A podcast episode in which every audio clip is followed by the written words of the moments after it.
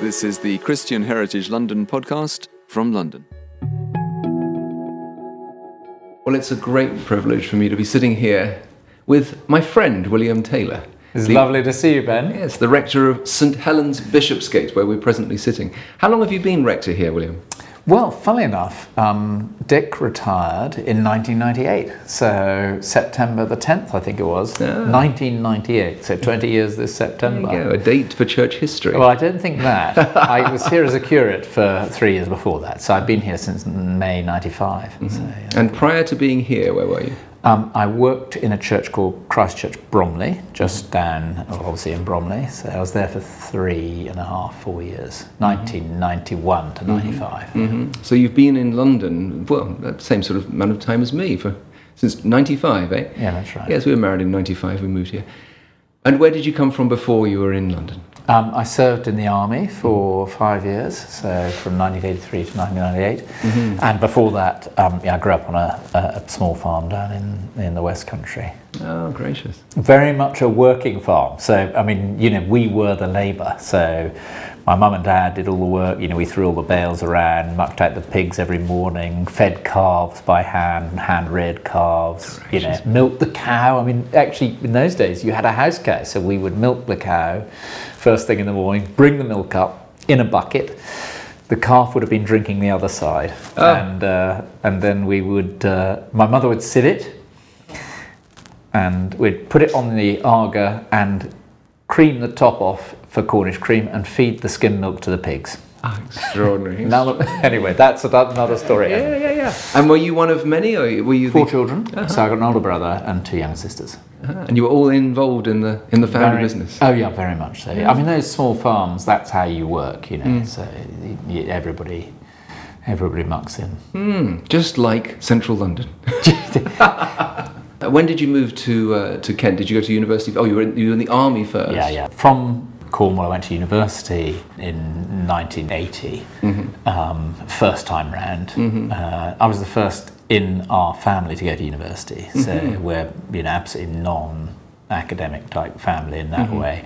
Um, nobody on my father's side. My father used to say, keep saying to me, "It's time you got a proper job and stop idling about as a student." And a real, actually, quite a negative view of you know students and universities, and so we're not professional in that sense. And a lot of the rural um, community think like that. I think pretty much still about the professional cl- professional classes. And then um, my mother's family, I didn't think. Uh, I don't think any of them, be, none of them, been to university. So And what did you read at university? I read geography, fine degree, a lot of colouring in.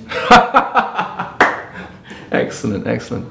And how did you come to hear the gospel? How were you led to the Lord? Well, I was away at boarding school uh, as a child from the age of eight, so went to a you know classic sort of boarding school experience. Uh, so eight to thirteen, at a small boarding school down in um, in Wiltshire, and then thirteen through to eighteen um, was up at Eton in Windsor, and uh, I'd been brought up in a home that was formally Christian. My mother was a very clear Christian.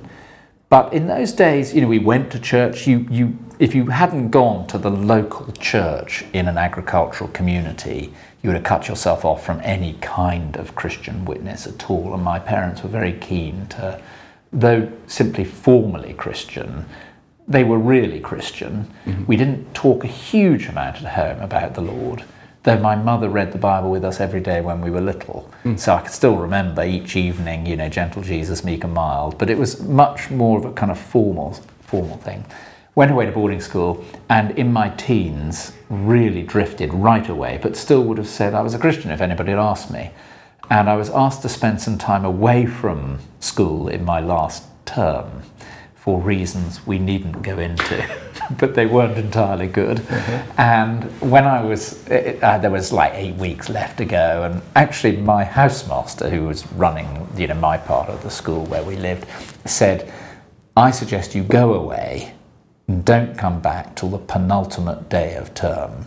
Otherwise, we will have to ask you to leave. So, so he was very, I mean, it was a very shrewd thing. The exams had finished. He knew that if I'd stayed around for another six weeks, I would have really gone so far off the roads they would have had to sack me. So I went and stayed with my grandfather. He, my grandparents were very keen Christians. He was um, he was not ordained, uh, but had become a Christian in his in his thirties. He was a landowner in North Norfolk, big landowner, and very clear. He used to speak at the OICCU, the CICCU, the DICCU. He used to do university missions, parish missions, travel abroad, as just an English gent, really. I went to stay with him, and over the course of that weekend, uh, he talked to me about the Lord Jesus. I began to realize that Christianity was about the person, Jesus, not about religion and rules and going to church. I was convicted really of my own rejection of Christ and did what I thought was the I put up a bit of a fight, but over the weekend he explained and you know just reasoned with me. And um, on the Saturday, it was December 1979, December the 18th, 1979. I know it because my name was in their visitors book. So, you know, when I, I think my mother's got the visitors book, I just there. That's the weekend I became a Christian. Then I asked the Lord Jesus as uh, my personal Saviour and Lord. Though I think lordship I hadn't really had stress to me, um, or I hadn't realised, I hadn't grasped. I remember waking up the next morning, opening the Bible, reading a passage, and it made sense for the first time in my life. And it a passage that had been taught in the school chapel and had been gobbledygook. Ah, wow. I opened it just there in my room because I think my grandfather he must have given me a Bible, and I remember reading it, and it just made absolute sense. And I came down the next morning and said, "Yes, I did pray last night. Um, pray that pray that prayer. And what should I do?" And he said, "Read the Bible every day, do what it says, and leave the consequences to God," which is a great piece of it. And then a couple of years, um, I had a gap year, so I went travelling, um, but read the Bible. You know, I was coming down to London. I was still a pretty wild child. We used to go out gambling, come in at three o'clock in the morning from the Golden Horseshoe in Soho, and I'd read my Bible because I, I thought that's what I should be doing. You know, I was still smoking 20 or 30 a day and, you know, all living the life that I had been living before as a 19 year old, 18 and a half year old. But I would have said I'm a Christian and I read the Bible every day through that year. Um, went up to Cambridge and my grandfather, I went to stay with my grandfather before, and he said, Go and find the Christian Union. They will become like your family. So I went, I'm ashamed to say, it's an awful thing to say now when I look back at it. I went to see Find the Christian Union and I thought, oh my goodness, I, was, I, was, I really was horrified. This was going to be like my family. But I knew it was the right thing to do. So gradually I was then exposed to the Lordship of Christ mm. and began to see that, you know, a lot of the ways I was living. So big, big battle mm. in that period as my saviour became my Lord. Mm. And I was picked up by people who were involved in the kind of camps mm. holiday thing and nurtured mm. and encouraged by them and, and gradually began to, to, to start to become more of a Christian. Was there a particular friend? Was it was it the group? Was it speakers? Uh, Would you? Well, when I got to Cambridge, Mark Ruston, who was the vicar of the Round Church, waiting in my pigeonhole at Robinson College was a little note um, come and have tea. And I'd just been at Sandhurst for three weeks on their sort of university scholars course. And I got into, um, and I thought, and I sort of, I think I was quite good at doing as I was told. So my grandfather had told Mark Ruston I was coming, and I went to tea with Mark. And then, you know, it was a very, you know, it, we've all seen Christians like this, haven't we? Who are just the battle is on mm-hmm. for this man's soul. Mm. And Mark must have mm. just prayed. I mean, he told me afterwards he used to open all the windows after I'd been in because I put my cigarette on the doorstep, walk in. and he would so so but he just prayed and he told the there was a group there who prayed for the young lads who were coming up from boarding schools and he told them to pray and um, anyway he prayed others there were, was another person who was a um, sort of bit quite similar to me and he befriended me that helped a lot because I realized that actually I mean, it's a it's an awful thing to say, but in my eyes, you could be normal and a Christian. It's an awful thing to say. I don't, you know, it sounds awful now, but that's what was going on up here and in here. Yes. Yes, yes. But we've all seen it from the other side. Now you see this all the time, don't you? You seriously do. The battle yes. is on. That's yeah. right. That's right. As my, my dad said once, he said, um, "It's the Christian life is not like a war; it's a war." It is a war. And that's, uh, yeah. One thing which I've noticed from your ministry here and uh, your, your service of the church at St. Helen's is that it's a church which is known for its clarity with the Bible, its respect for the text, but it's unusually evangelistic. And there's that relational element. I, hear, I remember Don Carson saying that um, he said uh, Jesus had this thing about him wherein John could say he was the disciple who Jesus loved. And uh, the same term is used of Lazarus. Mary and Martha come to Jesus and say, The one you love has died. And there's that friendly element. I've heard uh, people say the same thing of uh, Michael Reeves and others that when you're with them, you're the only person with them. And that's something which you have, uh, that is something which you are skilled at and natural at and are fostering in the congregation here. It's a group of individuals who are being fed and are therefore fertile. Isn't that what the word does, though? Mm. Because actually, when the the gospel, the gospel is God speaking. I mean, the word of God is God's current word to us today. I don't mean we read it straight off the text as if I am Jesus or I am the apostle. I mean, people make big mistakes by doing that. We need to go back to what the author was originally saying to the people to whom he was originally speaking, understand what the Holy Spirit was saying then. And once I've understood what the Holy Spirit was saying to them then, providing I understand it within its biblical context as a whole, um, then that is what he is saying to the believer today. And I mm. say the biblical context as a whole because obviously what he was saying to them then in the book of Joshua needs to be understood within the with its fulfillment within the biblical con- context as a whole. But mm. once I've understood it and I teach it, it is the living word of God now. Mm, and in those in the early chapters of Hebrews, you know how you have God says, Jesus says, the Holy Spirit says, present tense, as he quotes from the Psalms. Because God is eternal, his Spirit is with us, then this word is an eternal word. Mm. And then if you and I are in- discussing and, and, and interacting with the Word of God, there are three people in the room. Mm. There's you and me and the author himself mm. with us.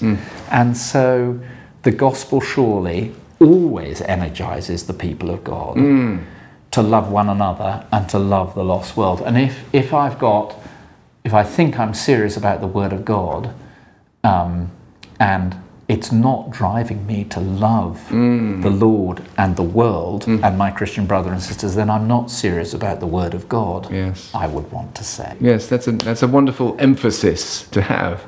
And it's unfortunately too rare. Well, isn't it interesting? I mean, Paul says, For the love of God compels me, for I am convinced that one died for all, and therefore the all died.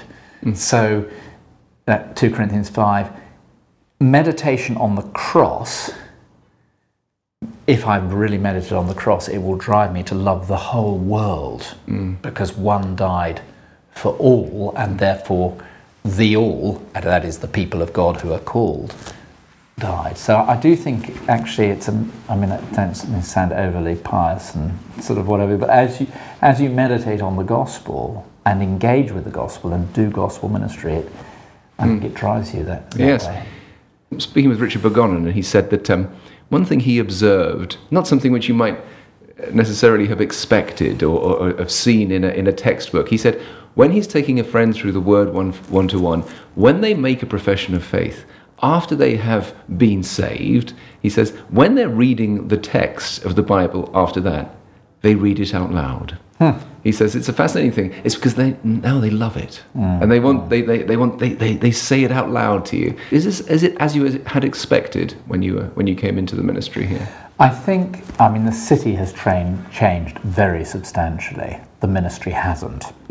So, I mean, back in the 19 sort of 70s, you know, people were coming um, by taxi from Euston, um, and they were taking, and, and there was a group that used to come up from Westminster um, you know, 20 people used to come to the city partnership on a Wednesday morning from Westminster, and a number of them would then come on the Tuesday lunchtime.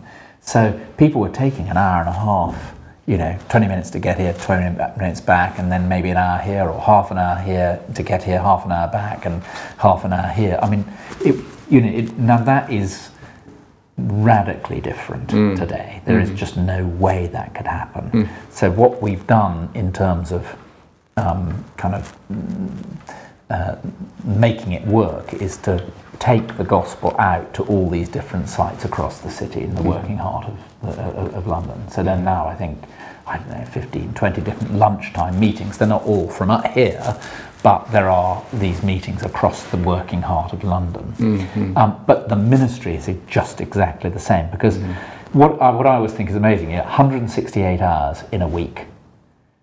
22 minutes at a lunchtime. Mm-hmm. And that 22 minutes changes people's lives. I mean, radically. I, I was, there was a guy who's been converted just recently who is um, uh, who's um, just been baptized here. And I said, oh, I hope, um, am I, may, I, may I pass this on? He said, Yeah, you can mention it. Anyway, he's a West Ham supporter. And uh, I mean, you know, there we are. We, we take anybody.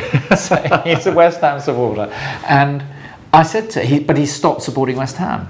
I said, Why have you stopped supporting West Ham? He said, Well, I'm disillusioned with the board, number one. But then at the same time, I don't fight and I don't drink anymore. And now he's just had 22 minutes. You know, he walked in. Gosh. He's been coming on a Thursday, sitting at the back.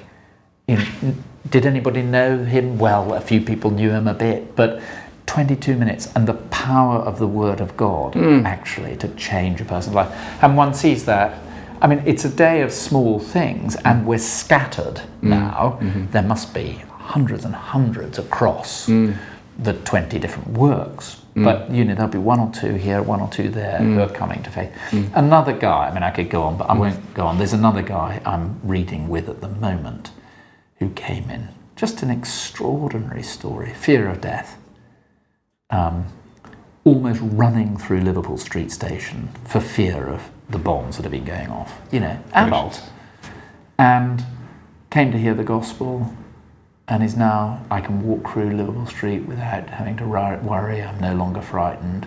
And you know, it's just, he's heard the gospel a couple of times. The power of the word is, is mm. extraordinary. So- Yes. Oh, that's beautiful. That's but, wonderful. but it is not, you know, it makes it, I don't want it to sound as if there are, you know, 200 people being converted every week. It is a day of small things when you think there are 500,000 people working in the city. Mm.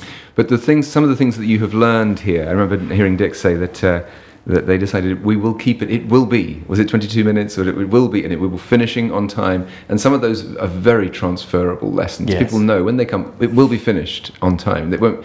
Because I have learned I've learned to do that myself in my little Romans groups with Yeah, my, the local young Brilliant. people. We say it's half an hour, and they go away knowing it was it, it was life changing, but also Yeah. it was it wasn't just really long. There are lots of very basic lessons that, uh, you know, I mean, for example, that if you're living anywhere in Britain today, well, not anywhere, but most places, the majority of the congregation who you might hope to speak to on Sunday don't spend their week with you mm-hmm. during the week. Mm-hmm. The majority of their own personal ministry mission field is not in your geographical region.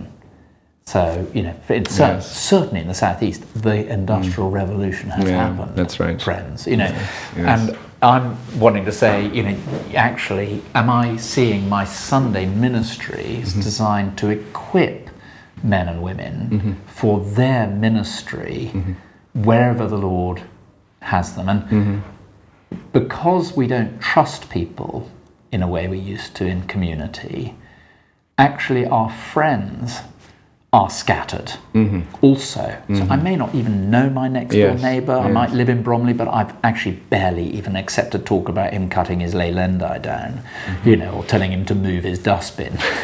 you know, I've probably barely, but my friends are actually scattered Mm. around the southeast. So the Industrial Revolution has happened, and therefore, if I'm thinking, if it's Church of England parish or neighbourhood, Mm-hmm. well, I'm probably then thinking about stay at home carers um, mothers, children. I'm not thinking about working people, and the vast majority of people uh, I'm hoping to reach and speak to on a Sunday aren't there. And My job is to equip them for Yeah. ministry. Striking. It's a radical rethink of the way church. Speaking of radical rethinks, one of the most uh, powerful things when one listens to the podcast of your Tuesday lunchtime um, sessions is the Q and A. Now, I don't imagine you came into this saying, uh, "Let's do a Q and A," but now you, you, uh, I don't know, maybe you did, but now it's as though you have answers at the tips of your fingers. What's that been like as a learning experience to to to guide a Q and A with gospel simplicity and with great helpfulness to many? They make it sound you, they make it sound far more than it is. But, if but anyone who it- hasn't heard it should hear it. Well, okay, good. I mean, we, we sort of muddled along. I think I think if once it, thing is start doing it, and you know certainly you will have had questions asked to mm-hmm, you if mm-hmm. you're in Bible teaching work, so you'll have most many of, of rudiments of the questions at your fingertips anyway. Mm-hmm. And the more you do it, the more you'll be asked those questions. Mm, and mm, they're, mm. I mean, you know, there are there are very rarely new questions. Yes, good point. Um, and so you quite quickly, but you have to work out each one, you know, take them seriously. And Yes. it's easy, you know, to give the impression, oh, that's a really stupid question. So, you know, I, J.John, he, he's great, isn't he? He goes, you know, they'll he'll read this question out, and you're thinking, that is, and he, you know, good question. and you're thinking, you can't believe that. You can't believe that. But actually, to respect the questioner, to take it seriously, um, I heard um, uh, Amy Orr-Ewing taking some questions the other day, and I thought, now, you know, yes, you really, you know, you, the gospel has causes you to love that person, Aha. to take them seriously, however bizarre the question might be. Yeah, excellent. So we're uh, sitting in a place where the world has been changed. Um, on the streets around us here, down the road from here, John Newton met William Wilberforce, and that conversation changed the world. Further down the road, Whitefield preached the first sermon that he preached that was published. A little further down is where they burned Tyndale's New Testaments. Round the corner, Wesley was converted. The world has been changed through events that have happened in this area.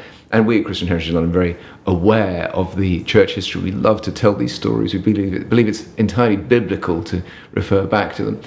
Um, who's someone from church history who has encouraged and uh, motivated you? Well, I mean, I, I knew you were going to ask me this, and I thought, well, there are any number of people who can say. I've actually got a letter from John Newton, Gracious uh, a copy of a letter, but I know where the original is from John Newton to William Wilberforce, Gracious. asking him to exert his influence on the bishop to get an evangelical into St Helen's, Good saying what a wonderful pe- church it is. It's a big building, and they could, you know, and so forth. So it's uh, lovely, isn't Wow, it? So I've got a copy of that letter. But I thought, well, you've got all those people already, Ben. So I did, ta- I did take my grandfather as because that generation in Britain. Um, you know that uh, you know that that well-known quote from the 19 early early 20th century, it's 1920 something like that, that the evangelical party in England is an army of illiterates generaled by octogenarians, or is it the other way around? But I, whichever, you know, it, it was, it was. I I think it's almost impossible for us in now in 2018 to realise how dire things were. So Oliver Barclay's book on evangelicalism 1925 through to mm, post-war is such a helpful book. Gives you an idea, uh, gives you an idea of just how low. Um, in it, in the early chapters, he talks about all the he talks about the lack of kind of um, serious academic thought, and because all, all of the universities had followed the German liberal scholarship, and so with a state church and educating all our state church leaders in those liberal faculties of Oxford, Cambridge, and biblical criticism, so mm. undermining the authority of the Word of God, and all our great brains having died in the swamps of West Africa, as Barclay puts it so mm. well. You know, evangelicalism was backs to the wall in the early 20th century. And um, my granddad uh, was a very intelligent man, army officer, educated at Winchester College, um, very bright, uh, big landowner in North Norfolk, and really lovely. He went. He was. They must. They had a returning missionary who came to be the vicar, and he organised a trip to Norwich Town Hall or City Hall or whatever to hear a travelling evangelist. And he invited my grandfather to come. My grandfather said, no, no, no, I'm a Christian already. You know, he sat, sat in the front, front pew, had a family vault in the church and all the rest of it, you know, that sort of stuff. I wouldn't know how to do that. But on the day of the mission night, um, there were two too many people to go from the village to get into um, the bus that the person had organised. And so he went up to my grandfather's house and said, You're the only person in the village with a car. Would you mind terribly bringing? Ah. That night he was converted. So he was then nurtured as a new convert by strict Baptist, kind of uh, very kind of um, defensive kind of environment. Mm. And, and there he was, a Christian. Mm. Within a year, he'd. Um, He'd put up a marquee on the village green because everybody in the village worked on the farm. So he'd put up a marquee and had the gospel preached to the entire, ah. all of the village, all the estate workers, everything. Very involved in Keswick. Uh-huh. So he was the only person allowed to speak on the afternoon. He had his student tent, and he, I was talk, he talked to Dick about it. Dick Lucas. He says, "Oh yes, well, Major Bat, and his his he was the only person allowed to do talks outside of the main tent on the afternoon. So I don't know how he managed to do it, but he just did it." And um, so anyway, I was converted through him. But he was the reason I choose him is not just sentimental reasons. Those people guarded the gospel for us through the mid part of the twentieth, uh, through mi- the mid part of the twentieth century, and um, you know he was very involved. Norman Anderson came up to me after my grandfather died, and I was working in Tyndale House at the time, and he just came up and he said, "Oh, your grandfather walked around, walked along the backs with me for two and a half hours." Um, uh, he didn't say bullying, but um, arguing with me that I must become principal of Tyndale House because of the importance of education. And, and I said to my grandfather, because I inherited his library, he, he was very involved in with all those kind of guys with IVP and so forth. And um, I said to him, which of your books were in print by living authors, living authors, when you were a new Christian in the 1930s, 40s, and, uh, and early 50s? And he pointed to just two books, just two books by evangelicals in print. One of them was O. Hallesby, Prayer. Prayer. T.C. Hammond in Understanding Be Men. Now, Hammond was Irish, O. Hallesby was Norwegian. So not one. And I, I, again, I said to Dick Lucas, you know, is, is that really true? And Dick said, um, no, there was a general who'd written a book on Christian leadership. but all of the rest Gracious me. were, you know, so actually that generation, he was very involved in um, Harringay, mm. looked after a particular sector of the, the, the, the group there, and with that, they they defended the gospel mm. for us mm. in in kind of what you might call the dark ages of the, the the early middle part of the 20th century. I mean, of course, there were great great ones. I mean, obviously Lloyd Jones was doing his thing, but then then Stott emerged as kind of the not only a great intellect, but great leader of evangelicals. But up to then, and, and those kind of strong lay leaders, they were the ones who were behind getting Dick in here. And so he's a bit of a hero to me. Um, I used to go and stay with him um, before going up to university for the three years that I was at university, and then when I was a new, when I was uh, at theological college, and he would give me a personal Bible reading. Uh, so he would basically give me whatever latest IQ or DICCU a, address he'd given, one on one, like Oh, this. gracious. So it was, you know, it was not quite reading the Bible one to one. It was kind of preaching one to one. I was sitting there, they go, yes, yes, certainly. But they were great. A real prayer, Mm. up every morning before six, you know, mm. at his desk, Mm. reading his Bible, praying, mm, mm. and just giving a model of Beautiful. gospel, what it looks like to be a Christian in the world. So he was in all, you know, he was all involved in the county and chair of the bench and all that sort of stuff. But at the same time, out at night doing missions and so forth. So. So what? It's it's beautiful to hear a story of someone who might not be celebrated and famous, but who has brought wonderful fruit. I think uh, how how how delighted he must have been to see you come to a position where fruit, so seeds which he had sowed, were bringing forth fruit. It was lovely city. too because he used to run an evangelists, the evangelists. So he he would have people like Eric Delve and J.John, V.J. Menon. They would come up and he would have like evangelist gatherings and that sort of thing. So Oh, bless him. I think the impact of a clear Christian in whatever setting they are, if they really go for it and um, you know take a lead and act on the gospel, mm. it, it, you know it can be high up in society as he was, or it can be completely the other end. Not you know whatever you whatever whatever you are, wherever you are.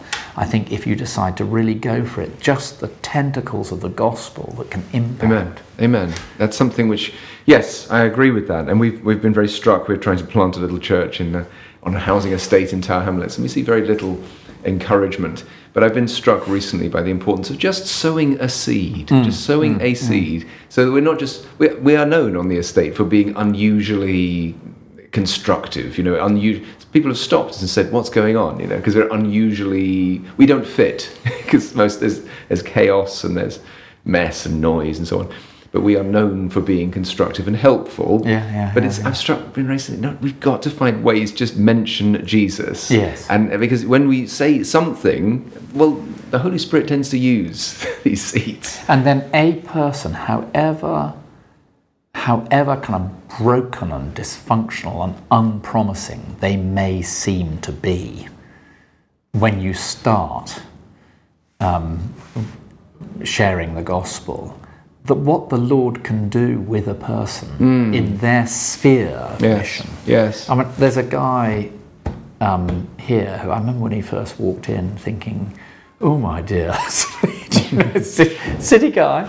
But he, this is now five, seven years later, I heard him leading something public the other day, and he, you know, he's, what the Lord has made of him Bless God. amazing. Mm, you know, mm. and actually, I just think every single Mark Ruston, who was the person who read the Bible with me, I sort of wanted Mark Ruston and my grandfather side by side because that generation, you know. But Mark Ruston used to say, every one, every individual is a multiplication table. Mm, mm. And what he meant was you share the gospel with that person, you read the Bible with them and nurture them. The Lord grows them into a Christian laborer. Every single one becomes a multiplication table. And uh, I'm not quite sure where you find that verse in the Bible, but it, it's, you know, the labourers in the harvest field, isn't it? Amen. And it's the organicness. You tend to find there is no other movement in the world like the like the church, which has brought such conspicuous stabilization, encouragement, blessing wherever it's gone. You can't point to. Did you know Islam has never had um, an, an abolition movement? Slavery is still fine, and but so but it's through the gospel that we've had these great encouragements. And now, of course, we deny the boundary, we deny the foundations, and want to enjoy the fruits. And that, of course, is a fascinating challenge for our time. But um, coming on from that, William, what's new with you? What's what's what's exciting you now? What's uh, what's next for you? Well, very much the same, I think. I mean, I, I don't think there's there's not. I mean, there's some things I really want to do. So, um, personally, I have really enjoyed. I love teaching the Bible, and I've enjoyed trying to make some of the Bible teaching that we're engaged in into resources that other people can use. So the kind of read, mark, learn books like the John, the Romans, the Luke, and I would love to, before you know I'm finally summoned, um, to have ha- to have a kind of read, mark, learn Matthew, Mark, Luke, John, Acts, Romans. I just think to have that would be wonderful mm-hmm, because mm-hmm. I think a lot of us read the Gospels by just we've been so affected by the biblical criticism of the late 19th, 20th century that we just nugget, nugget straight to me, and we end up with a very small Jesus mm. and a rather big me, and mm-hmm. usually rather a misguided me, rather than reading the Gospels as they're intended to be read. So that's mm. my personal thing. Mm-hmm. Just in terms of the city here, and um, I've talked about realizing that the Industrial Revolution has happened. I, I think people used to say we won't see the nation won for Christ unless we win the universities. Mm-hmm. I actually think we won't impact, we won't really impact unless we learn to evangelize the workplace. That is where people spend over 50% of their waking week. Mm-hmm. And that's where all their serious relational uh, interactions happen if they're in a commuting environment. Mm-hmm. And so, you know, to see serious evangelism at work, to realize I'm a Christian mm. before I'm before I'm a nurse or a teacher. Number one, I'm a Christian, and this is my mission field. I sometimes say say to the guys here, "You are the vicar of that office." You know, it's you. So so that, and to that end, um, if you imagine a pyramid, it's stable. Um, imagine upside pyramid, upside down pyramid. It, it is inherently unstable. I think much of our evangelistic work has been done on an upside down pyramid model. Mm-hmm. So we make the public event the major thing mm-hmm. with very little personal ministry and evangelism with the result that huge pressure is put on the speaker to be an expert in this or a celebrity at that or glamorous at the other or you know and actually pressure to use other methods than clear explanation of the gospel. You've got you've got to be able to give a reason for everything about creation or you know you just have all these other things Right. um, because there's such a, a narrow base of, of individuals who are actually doing the personal speaking the gospel to their friends. Mm-hmm. Now, turn the pyramid the other way up, mm. have an army mm-hmm. of l- workers in the city, all of whom are equipped and eager to speak the gospel mm. personally to mm. their friends and colleagues and so forth. Lay on a public event, it'll be packed, mm-hmm. and they'll be wanting to hear the gospel mm-hmm. uh, or whatever it is, you know, they'll be wanting to hear the gospel taught, and they will be followed up by an army of labourers mm-hmm. because they brought, and that's what we've seen. We, we asked every single small group at St Helen's to run their own dialogue event. We trained the leader of every group so that he could give a seven minute evangelistic talk. Every single group at St Helen's had, in, a, in, in the first two years of St Helen's and in the city, had, and as, as, as Roger Carswell said to me, they will have prayed for themselves far more than they've ever prayed for you. and hundreds of people came and heard the gospel. Mm.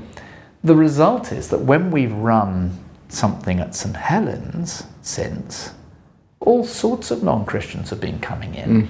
Brought by those who, when they're doing ministry. So, re. Hmm.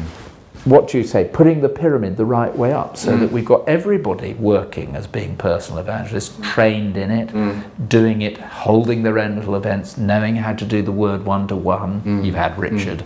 Um, and then, yeah, have your event, Yes. but you've got an army. Yeah. And you've also got a church full of people who are growing in maturity, which seems to be uh, right and healthy. Well, it's back to where we began. Am I, am I allowed? I, Wow. You're not glazing over No, yet. no, no, no. no. So it's back to where we began. Yes, because is. if the Word of God is His living Word, then when you and I sit down together, there are three people in the room. Mm. And as we look at His Word, yes, He's addressing you, but He's also addressing me. Mm. So true. And so I'm growing. I'm growing as I teach it. So if I'm not sharing the word, teaching the word, spreading the word, then I will be like the stagnant pond. But as I teach the word, so God address it's it's a it's a three way anyway. Yes, yes. Don't you find tend to find it's just when you finish teaching a book, you feel ready to teach the book. Absolutely. Because you learn so much as you're doing it. Yes. Absolutely. So finally, coming on, William, what's your advice for people? You will have seen a great deal of things which you may not have expected. You may be seeing people in our times and thinking, "I'm seeing a lot of this, and I wish I wasn't." Or you may have thought some things you've learned yourself. I mean, uh, Christian advice, or you want just sort of general? No, no, no. I'm- no, on how to stay slim. no, no, that's right. Well, I've got, I mean, got a lot of advice. I have a lot of advice. I, no. no, I think, um, uh, I think this is the most, just the thing we've noticed recently. I think we are, we have been intimidated by a very vocal minority in the uh, public space to think that people are not interested, not hungry. Um, you know, you've got to win them as if they don't actually know there's a God. Um, the Bible tells us they do know there's a God. They've just suppressed the knowledge, Yeah, but that everybody knows. And therefore, we've been intimidated to think we have to bring in an expert, we have to argue this, we have to do the other. And I want to say no. Actually, if you will only get on the front foot prayerfully, prayerfully, hmm. invite three or four, you know, neighbours round, have a friend to come and talk to them a little bit about the gospel, speak, be courageous, pray for the power of the Spirit to enable you, but actually do something. You don't just sit there and pray waiting. No, the biblical um, equation is you pray and then go, and then He enables as you go. Mm. You know, I labour with His strength, which so powerfully works within me. Mm. So just be on the front. Don't believe the lies of a tiny minority. So this mm. outreach we've done, the hunger, the hunger out there. It's really okay. Lots of people said no, but lots and lots of people said, "Yeah, we're interested. We want to find out more." Mm-hmm. So don't be cowed. Mm. Um, the gospel is very powerful. Mm. Bless God. It's wonderful to hear these things and to talk about these things with you, William. Thank you so much for what you're doing, and thank you so much for your time with us. Thank today. you, Ben. It's been lovely to see you. For more episodes of the Christian Heritage London podcast, and for information on Christian Heritage London events, tours, and walks, please go to christianheritagelondon.org.